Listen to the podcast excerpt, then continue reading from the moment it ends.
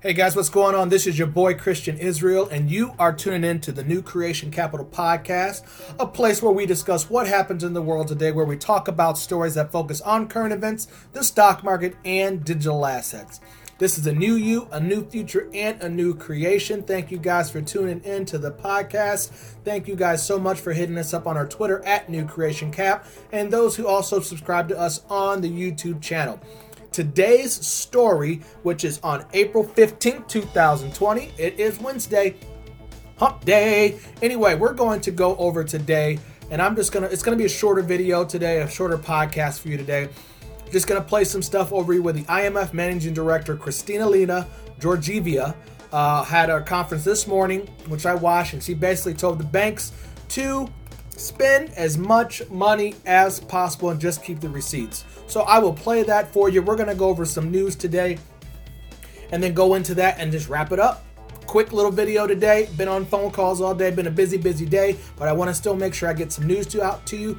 So, just in case you don't know where you can find us at, share it on Apple Podcasts, Breaker, Google Podcasts, Pocket Cast, Radio Public, Spotify, and of course, the Anchor platform where you can partner with us or message us and hit us up. For you guys that don't know this, we are 26 days and 18 hours and 16 minutes and 43 seconds from the block halving, which means deflation. So we will see what is going on there. So let's jump in and check out the short short time news.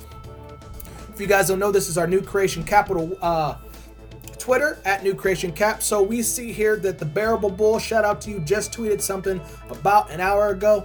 And here's what it shows. He is showing us, I will click that there are problems at US Bank there are problems at Chase Bank. There are problems at Citibank. And there are problems at Wells Fargo. These things are all down. They are all down. Massive shortages for the banks are now going up. Also see that in India, the Supreme Court has upheld the biometric ID system. They are going to move forward with the bio IDs. ID 2020 is moving forward right there in India, the world, one of the world's largest populations moving forward, saying privacy is not a concern, so they are going to be begin to track people right there. You can see it right there. There's also some other news. The IMF warning that 20% unemployment is coming, says Bloomberg. They are coming. And then we go into CNBC that talks that Goldman Sachs says market is unlikely to make new lows because the government is doing whatever it takes. Keep printing money, keep printing money, which is what the IMF director says today, and we will play that for you because as you can see here, Wall Street is getting bullish. Wall Street is bullish, bullish, bullish. Can you believe that? They are bullish on this. I don't know, 17 million people unemployed, and they are bullish. Oh, but by the way, here's why they are bullish because, as you can see right here, the banks are still going to pay themselves they're still going to pay themselves the dividends. They are still going to pay themselves. The government is bailing the banks out. The banks are not paying anybody, but they're going to get their bonuses. You best believe they're going to get their bonuses. So, So they are definitely getting their bonuses, and that is my phone ringing. It always seems to ring when I'm trying to do these podcasts. Never outside of the podcast, though. I have been on the phone all day, so that makes sense. All right. So also with the with the way the coin is going right now, we can see right here we are just sitting along a fib line on the one hour. I will switch over to the daily for you for those who are uh, traders on the Bitcoin market. And let's go ahead and look at an auto shot here. Boom. So Right now, it's just sitting right here on the fib, as you can see, kind of moving between the moving averages, sitting at 67.36. Not a lot of craziness going. Over the last day, we have been going back and forth, literally a $200 move. That's it. 200, 200, 200, 200. That's all we've moved. Not a lot. We have a lot of dojis going here, so I wonder at the end of this day if we will have a fifth doji in a row. Also, let's see what's going on in the marketplace real quick. Right now, as we speak, the market is getting ready to close. The Dow is down 1.9%, sitting at 23,494. The S&P 500 is down 2.19% now, sitting here at, let's zoom in so you guys can see it, sitting here at uh, 2784. The NASDAQ is at down 1.33%, sitting at 8402. Gold is down 1.32%, and flip it. Oil is up 1.69% and sitting at $20.45. Yesterday was a complete flip, but that is where we sit right now.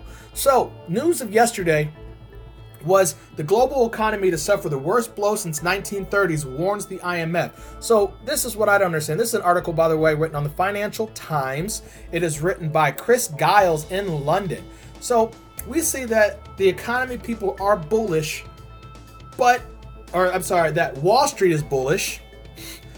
But the IMF says we're about to have the worst blow since the Great Depression, and probably worse.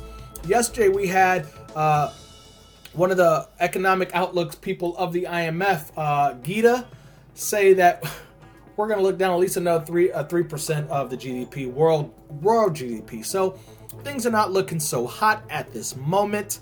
So uh, let's see here. The, the forecasting this year is right here. It says forecasting this year. Let me just focus it right here forecasting that this year would be the worst global economic contraction contraction since the Great Depression of the 1930s. Gita Gupnaya, the fund's chief economist, said the world outlook has changed dramatically since January with output losses that would dwarf the financial crisis financial crisis 12 years ago. She continues to go on. A partial recovery is projected for for 2021 with above trend growth rates, but the level of GDP will remain below the pre the pre-virus trend with considerable uncertainty about the length about the strength of the rebound. The IMF expects advanced economies to contract by 6.1% and emerging economies to shrink by 1% this year. Although although positive growth is still expected in China and India, but even with the sharp rebound, the IMF forecast for next year output is still expected to be 5% lower in 2021 than expected in the IMF's forecast from October last year. Of course, no one saw this COVID, or did they see it? So that's kind of what she says. Now I'm going to play for you a video that is here that was this morning, not the whole thing, just the first intro that she talks about. And then we will jump back in and see what is going on. Okay? So here, let me go ahead and play on this and then we can jump into the video.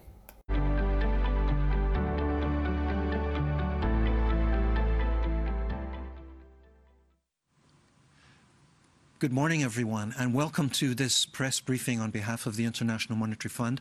I'm Gerry Rice of the Communication Department, and a warm welcome to everyone to our spring meetings uh, this year. Uh, let me begin by wishing everyone well. I hope everyone is uh, staying safe and taking care. Uh, we have uh, with us this morning the Managing Director of the IMF, Kristalina Georgieva. She's here to take your questions. We are doing this virtually, of course, so thank you for sending your questions in advance. We have quite a number, and uh, I see some also popping up online. We'll take them in real time. Uh, we're on the record. We're going to do this very crisply uh, this morning, and uh, with that, I'm going to ask the Managing Director to make some opening remarks, and then we'll come to your questions. Managing Director. Uh, thank you. Uh, I send my very best wishes to everyone for health and strength, and a big shout out for the health workers out there to protect us against COVID-19. Uh, it is the words of T.S. Eliot April is the cruelest month I want to start from. Yes, nature is reawakening, but streets and schools and shops and offices are empty. And the pandemic continues its deadly march around the world. As I said during my curtain raiser speech, it is a crisis like no other.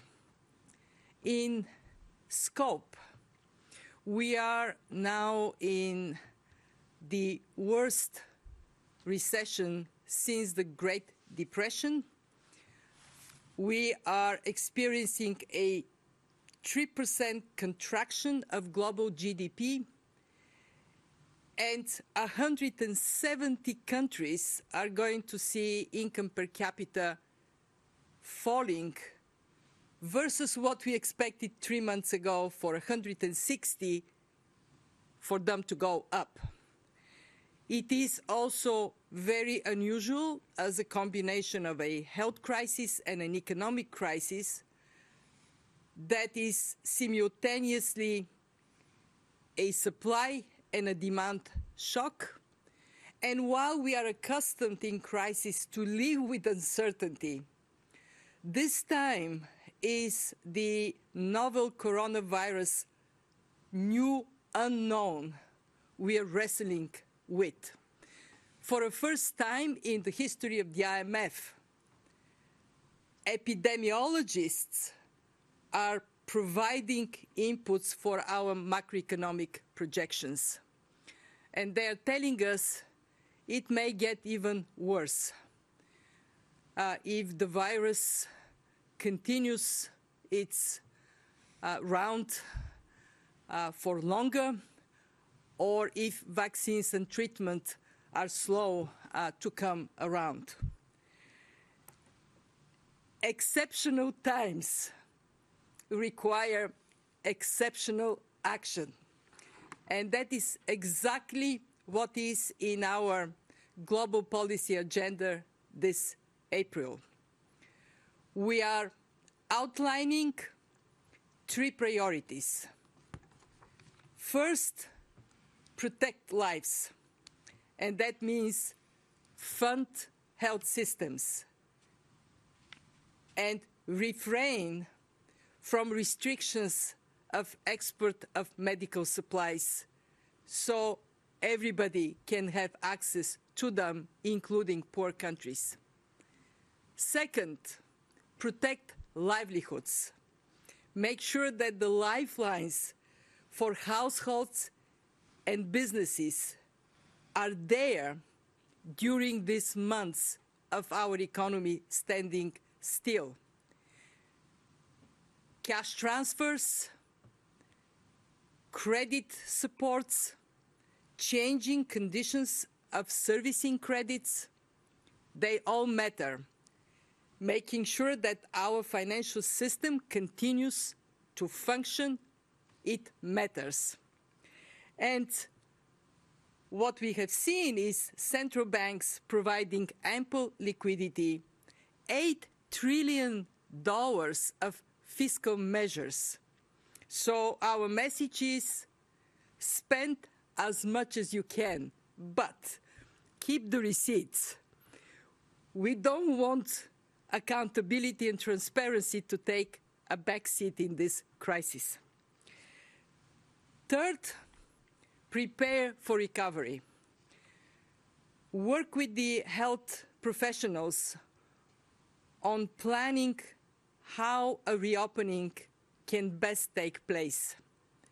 And also be ready for a fiscal stimulus when it is time, when actually demand can be lifted and help the economy to come back. Last but not least, think of the challenges we are going to face on the other side of this crisis. Elevated debt levels, bankruptcies, unemployment, rising inequality, and make sure that we put measures in place now to protect against those challenges care for the most vulnerable, the most vulnerable people and the most vulnerable countries. And that takes me straight to the role of the IMF, what we are proposing to our governing body in the global policy agenda. First, deploy the full $1 trillion lending capacity to support countries deal with the tremendous challenge this crisis presents. Second, double emergency financial assistance. We started, we aiming for uh, 50 billion, we are now at 100 billion. And in one short month, the month of April, our board will have approved half of what is now exceptionally high demand for these resources, 102 countries asking for it. Already we disbursed for 15 in a record short time. Three, make sure that we can do more for those that need us the most.